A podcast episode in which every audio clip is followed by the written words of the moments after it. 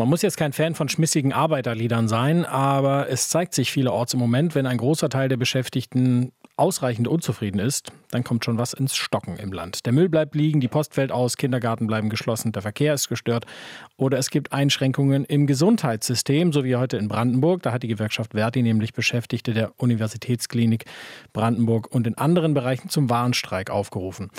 Grund die zweite Runde der Tarifverhandlungen im öffentlichen Dienst, die heute und morgen in Potsdam stattfindet. Dort mit das Wort führen, wenn auch nur remote, wird Karin Welge. Sie ist Verhandlungsführerin für die kommunalen Arbeitgeberverbände. Guten Morgen, Frau Welge. Guten Morgen, Herr Kober. Die Gewerkschaften wollen mehr als 10 Prozent mehr Gehalt für die zweieinhalb Millionen Beschäftigten im öffentlichen Dienst und eine Laufzeit von maximal zwölf Monaten. Sie haben das als unzumutbar abgelehnt. Warum?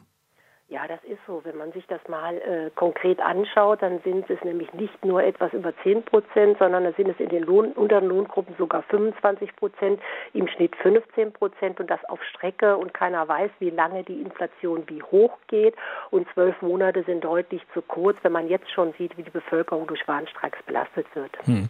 Äh, und die, Sie haben die Inflation angesprochen, knapp 8 Prozent Inflation im vergangenen Jahr und Sie sagen selbst, die Aussicht darauf, dass es ja auch äh, dieses und in den kommenden Jahren noch äh, erhöht sein soll, das ist kein Argument?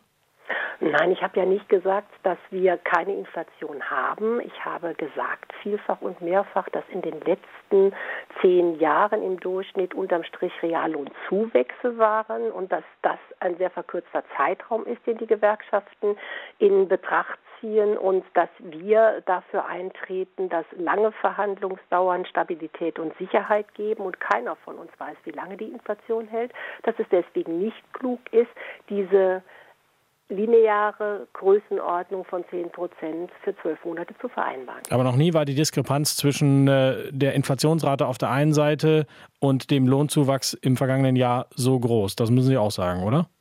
Ja, in Relation auf die zwölf Monate gesehen, ja, weil wir müssen perspektivisch arbeiten und wir arbeiten immer langfristig. Wir müssen den öffentlichen Dienst für die nächsten Jahre fit und zukunftsfähig machen und dann müssen die Versprechen von morgen auch gewährleisten hm. können und dafür sind wir verantwortlich. Jetzt hat es schon die erste Verhandlungsrunde äh, gegeben. Ähm, da sagen Sie, gibt es traditionell äh, kein Angebot, äh, also zumindest noch kein numerisches äh, von der Arbeitgeberseite.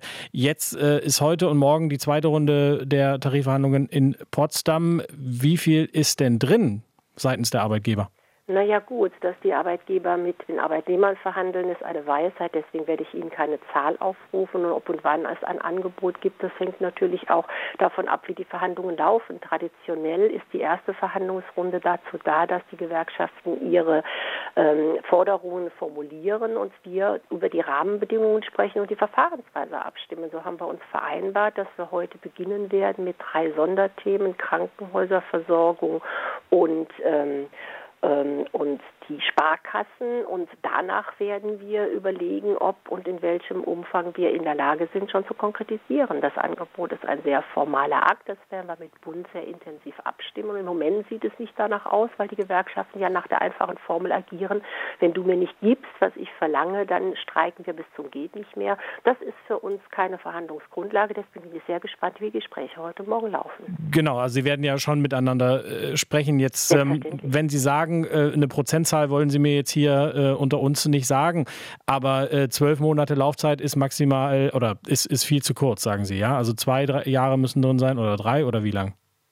Also wir gehen davon aus, dass es auch unzumutbar ist angesichts dieser, ich sage das mal so, Streikwelle, die ja jetzt schon angedroht wurde und die in Aussicht gestellt worden ist, äh, für zwölf Monate zu verhandeln. Deswegen werden wir für diesen Zeitraum erstmal nicht zur Verfügung stehen und von daher gesehen gilt es, die Gespräche abzuwarten und ich bitte ein bisschen um Verständnis, dass ich mit Ihnen natürlich die Verhandlungen nicht führe, wenn ich diejenige bin, die es ein bisschen bemängelt, dass die Gewerkschaften einfach nur öffentlichkeitswirksam nach außen postulieren und die Gespräche eigentlich mit uns geführt werden müssten. Ich versuche nochmal die die Größe des Problems äh, so ein bisschen zu skizzieren. Verhandelt werden ja die Einkommen unter anderem von Müllwerkern, Erziehern, Krankenpflegern, Juristen, Busfahrern. Tausende Berufe sind davon betroffen. Ähnlich Richtig. übrigens wie in Großbritannien. Und da mhm. haben ja äh, die Streiks schon zu ziemlichen Verwerfungen geführt. Wie groß ist Ihre Sorge vor solchen äh, Zuständen hier bei uns? Also ich glaube, die Situation in Großbritannien ist eine ganz, ganz andere und die Gewerkschaften werden und haben keinerlei Anlass, so zu agieren. Sie glauben nicht, dass es dazu kommt, auch wenn äh, seitens hoffe, von, von Verdi schon gesagt wurde, wir könnten natürlich. Ja, natürlich könnten die, aber ich hoffe und appelliere an die Vernunft der Arbeitnehmer, denn am Ende des Tages haben wir ein gemeinsames Ziel und eine gemeinsame Aufgabe und ich finde, die weltpolitische Lage bringt uns auch ein bisschen unter Druck, dieser Aufgabe gut und auch gerne gerecht zu werden. Stichwort die große Lage. Der Deutsche Beamtenbund weist darauf hin, dass die öffentliche Hand als Arbeitgeber wieder attraktiver ähm, gemacht werden muss. Stichwort Fachkräftemangel. Da heißt es vor allem in den unteren Lohngruppen muss ähm, da ordentlich was draufgelegt werden. Was kann man dagegen sagen? Das klingt da erstmal logisch, oder? Also wir teilen die Einschätzung, dass der Fachkräftemangel auch äh, im öffentlichen Dienst ein zentrales Thema ist. Die Frage, wie wir den öffentlichen Dienst attraktiver gestalten, damit sollten wir uns gemeinsam sehr intensiv beschäftigen. Da ist Geld möglicherweise eine Variante, aber nicht die Allessagende. Ich finde, das Thema sinnstiftende Arbeit ist ein wichtiges Thema. Ich habe ein bisschen Sorge davor, wenn die Gewerkschaften selbst diejenigen sind, die aufrufen, wie unattraktiv der öffentliche Dienst ist, wie unzumutbar die Rahmenbedingungen sind. Da bitte ich doch mal die Bevölkerung, sich die Rahmenbedingungen, nicht nur die Bruttolöhne, sondern auch die Zusatzversorgungen und die Gesamtmöglichkeiten von Vereinbarkeit von Beruf und Familie, Firmenticket etc. anzuschauen. Dann ist vielleicht das Bild ein bisschen ein objektiver. Frau Welke, sagen Sie mir in zwei Sätzen, äh, wann sind es heute erfolgreiche Verhandlungen für Sie? Naja, heute werden die ja noch nicht zu Ende geführt. Lassen Sie uns mal morgen Nachmittag haben und dann, glaube ich, haben wir ein gemeinsames Signal. Wenn wir ein bisschen enger zusammengerückt sind, wenn die Gewerkschaften von ihrer Maximalforderung ein bisschen abgetan haben und wenn es uns gelingt, dann gemeinsam einen guten Aufschlag für die dritte Verhandlungsrunde hinzukriegen.